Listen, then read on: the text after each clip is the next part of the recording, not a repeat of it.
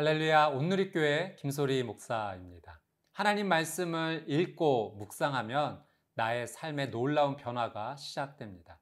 오늘 하나님 말씀 앞에 나온 여러분의 삶 가운데 놀라운 변화와 성숙의 은혜가 임하게 될 것입니다.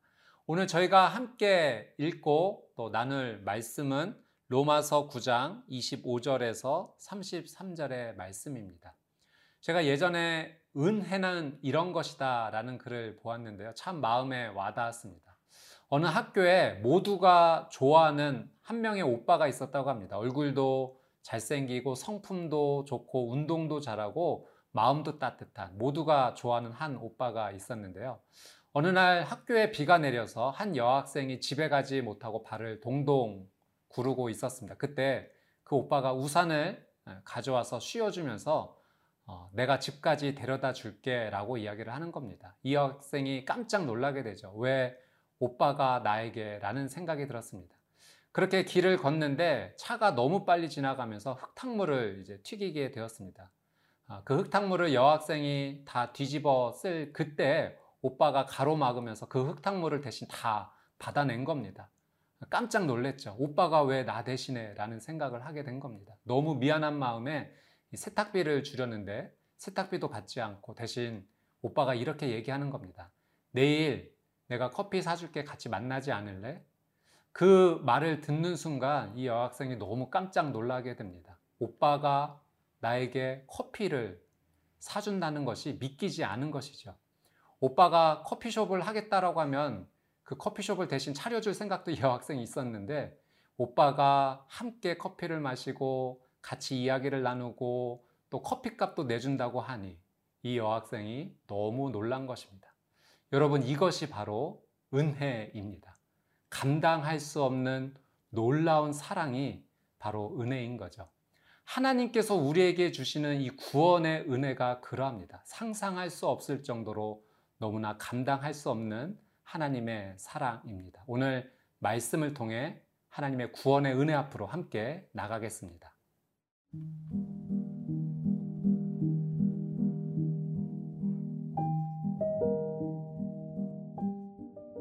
로마서 9장 25절에서 33절 말씀입니다.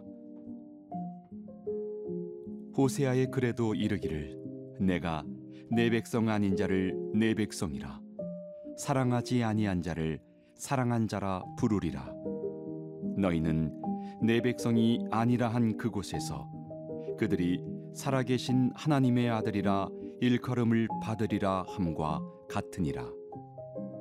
또 이사야가 이스라엘에 관하여 외치되 이스라엘 자손들의 수가 비록 바다의 모래 같을지라도 남은 자만 구원을 받으리니 주께서 땅 위에서 그 말씀을 이루고 속히 시행하시리라 하셨느니라. 또한 이사야가 미리 말한 바 만일 만군의 주께서 우리에게 씨를 남겨두지 아니하셨더라면 우리가 소돔과 같이 되고 고모라와 같았으리로다 함과 같으니라. 그런즉 우리가 무슨 말을 하리요? 의를 따르지 아니한 이방인들이 의를 얻었으니 곧 믿음에서 난 의요. 의의 법을 따라간 이스라엘은 율법에 이르지 못하였으니 어찌 그러하냐? 이는 그들이 믿음을 의지하지 않고 행위를 의지함이라. 부딪힐 돌에 부딪혔느니라.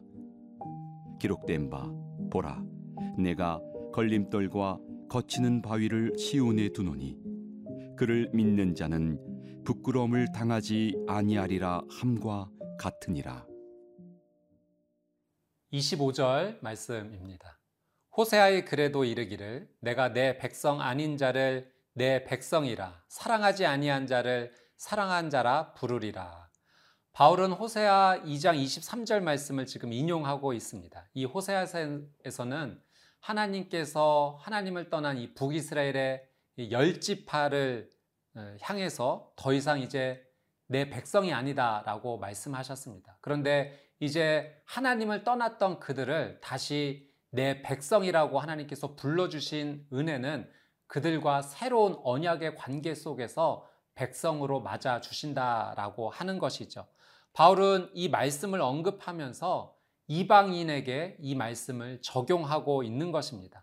원래 하나님의 백성이 될 자격이 없는 그들인데 하나님께서 새로 주신 이 언약의 은혜 안에서 이 이방인들을 다시 하나님의 백성으로 품어 주신다라고 말씀해 주시는 거죠. 우리 26절 말씀 한번 같이 보겠습니다.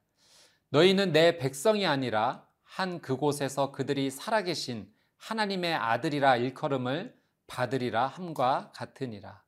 이 말씀도 호세아 1장 10절 말씀을 바울이 인용한 것인데요. 그 북이스라엘 백성들에게 하신 말씀을 이방인들에게 적용하고 있습니다. 여러분, 하나님의 아들로서 부름받을 자격이 없는데 아들이 되었다라고 하는 것은 정말 말로 설명할 수 없는 놀란 은혜입니다. 여러분, 아들이 되었다는 것은요, 그 모든 유업을 물려주겠다라는 의미인 거죠. 자격이 없는 자를 아들로 받아줘서 상상할 수도 없는 놀라운 유업을 물려준다. 정말 설명이 필요 없는 크나큰 은혜입니다. 이 놀란 은혜가 유대인에게 아니라 이방인에게 하나님께서 베풀어 주신다는 거죠. 여러분, 유대인으로서 혈통으로서 구원을 받는다라고 바울은 말하지 않습니다. 하나님의 성전이 있는 예루살렘에 머문다고 해서 구원을 얻는 것이 아니다라고 바울은 이야기합니다. 그 혈통을 넘어서 지역을 넘어서 하나님의 구원의 은혜는 이방인에까지 활짝 열려 있다라는 것을 바울이 강조하고 있는 것이죠. 우리 27절 말씀도 한번 보겠습니다. 또 이사야가 이스라엘에 관하여 외치되 이스라엘 자손들의 수가 비록 바다의 모래 같을지라도 남은 자만 구원을 받으리니. 이제 바울이 다시 이사야서를 인용하는데요. 이 이스라엘 백성은 하나님의 언약 백성으로 부름받은 민족이 아니겠습니까?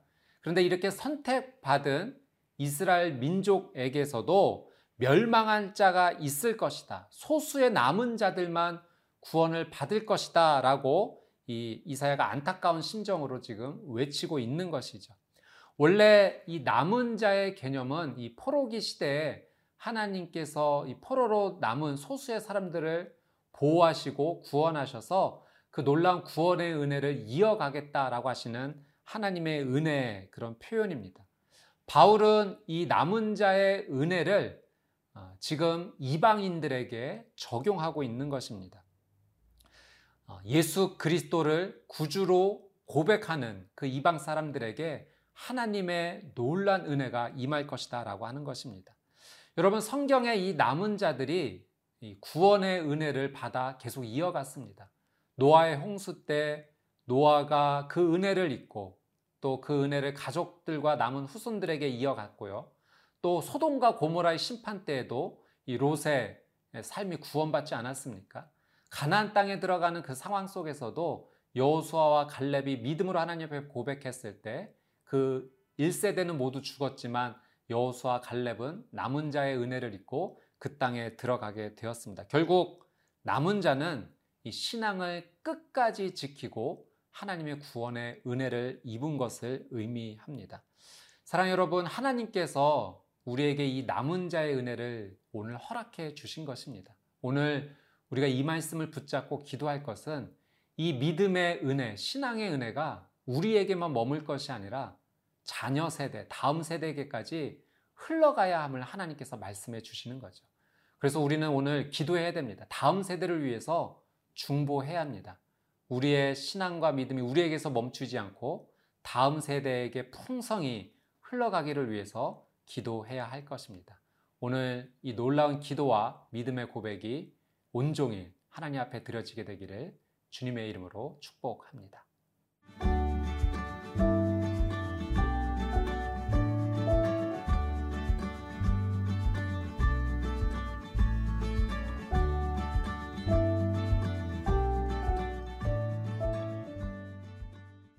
30절 말씀입니다.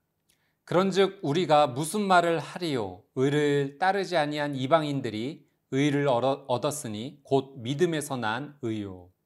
여러분 이방인들은 아브라함의 혈통이 아닙니다. 그들은 율법을 따르지도 않았습니다. 그런데 놀랍게도 하나님께로부터 의롭다 함을 받았다라고 기록하고 있습니다. 그 이유가 무엇인가요? 그들이 바로 예수 그리스도를 믿음으로 받아들였기 때문에 그렇습니다. 하나님의 놀라운 전적인 은혜입니다. 우리 31절 말씀 보겠습니다. 의의 법을 따라간 이스라엘은 율법에 이르지 못하였으니. 근데 반대로 이 율법을 지키고자 노력했던 이스라엘은 의에 이르지 못했다라고 이야기합니다. 여러분, 율법의 행위로는 우리가 의롭다함을 얻을 방법이 없는 겁니다. 사도 바울이 로마서 3장 20절 말씀에 이렇게 얘기했죠.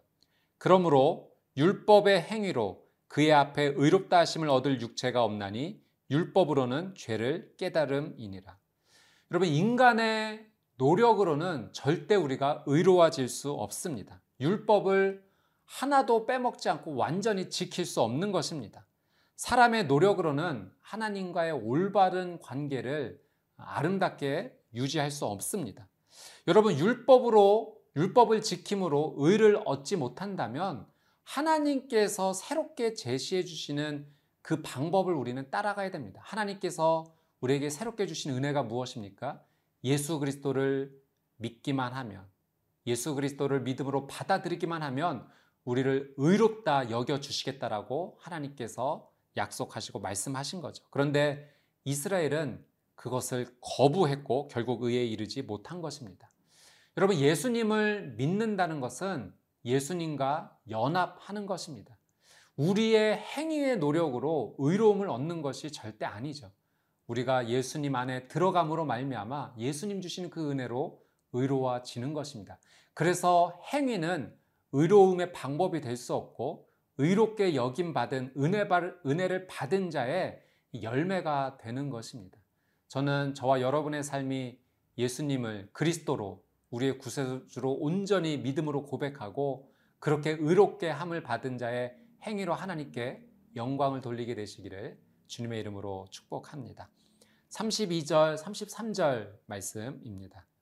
어찌 그러하냐? 이는 그들이 믿음을 의지하지 않고 행위를 의지함이라. 부딪힐 돌에 부딪혔느니라.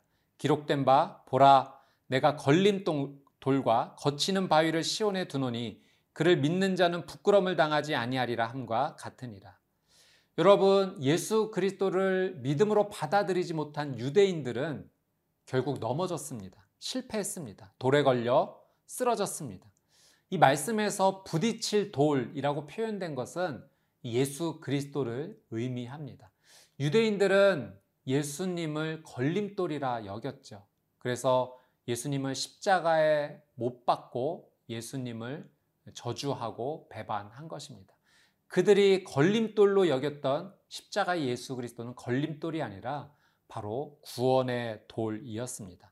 여러분, 예수님을 구세주로 믿는 모든 사람은 하나도 예외 없이 구원의 놀란 은혜 이를 것입니다.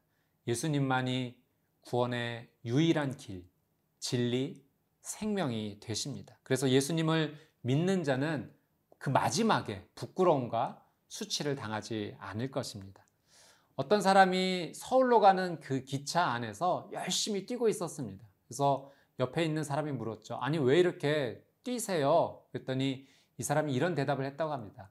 아우, 서울에 가려면 열심히 한번 뛰어봐야지요. 여러분, 서울로 가는 기차 안에서 자신이 열심히 뛰는 것, 이거 얼마나 어리석은 모습입니까? 여러분, 우리는 예수 그리스도를 믿음으로 이미 감당할 수 없는 놀라운 하나님의 은혜를 덧입게 되었어요. 우리의 행위와 노력으로 얻을 수 없는 의롭다함을 얻은 것입니다.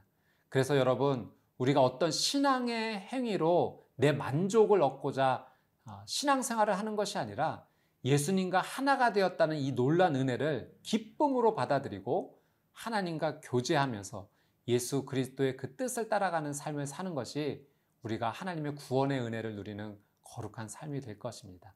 이 구원의 은혜를 놀랍게 받아들이고 하나님의 뜻에 살아가는 복된 하루가 되시기를 주님의 이름으로 축복합니다.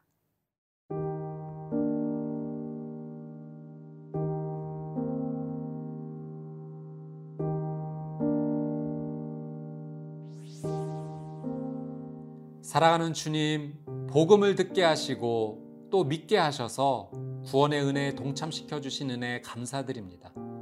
나를 남은 자로 삼아 주시고 하나님의 은혜 아래 거하게 하셨으니 이 은혜를 잘 전달하는 삶을 살게 하옵소서. 특별히 자녀 세대, 다음 세대를 위해 기도합니다. 우리보다 예수님 더 잘 믿는 세대 되게 하옵소서. 예수님과 연합하고 말씀을 묵상하며 하나님께서 원하시는 진리의 길로 걸어가게 하옵소서. 행위로 만족하는 신앙생활이 아니라 하나님의 주신 은혜에 감사하는 신앙생활 되게 하여 주옵소서. 예수 그리스도의 이름으로 간절히 기도드리옵나이다. 아멘.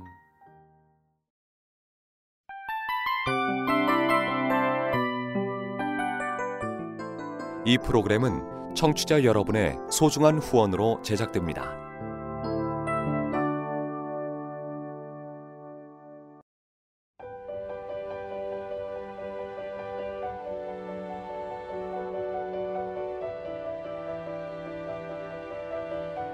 세상에는 수많은 교회들이 있지만 더 깊이 있는 말씀 강해를 찾기 위해 크기로만 교회를 선정하지 않습니다. 보다 좋은 영적 콘텐츠를 더 많이 나누기 위해 방송비를 받지 않습니다.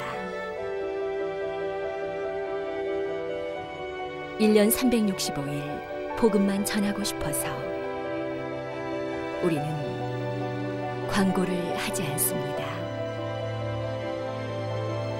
온누리의 복음을 땅끝까지 CGN TV와 함께 땅끝 선교사가 되주세요.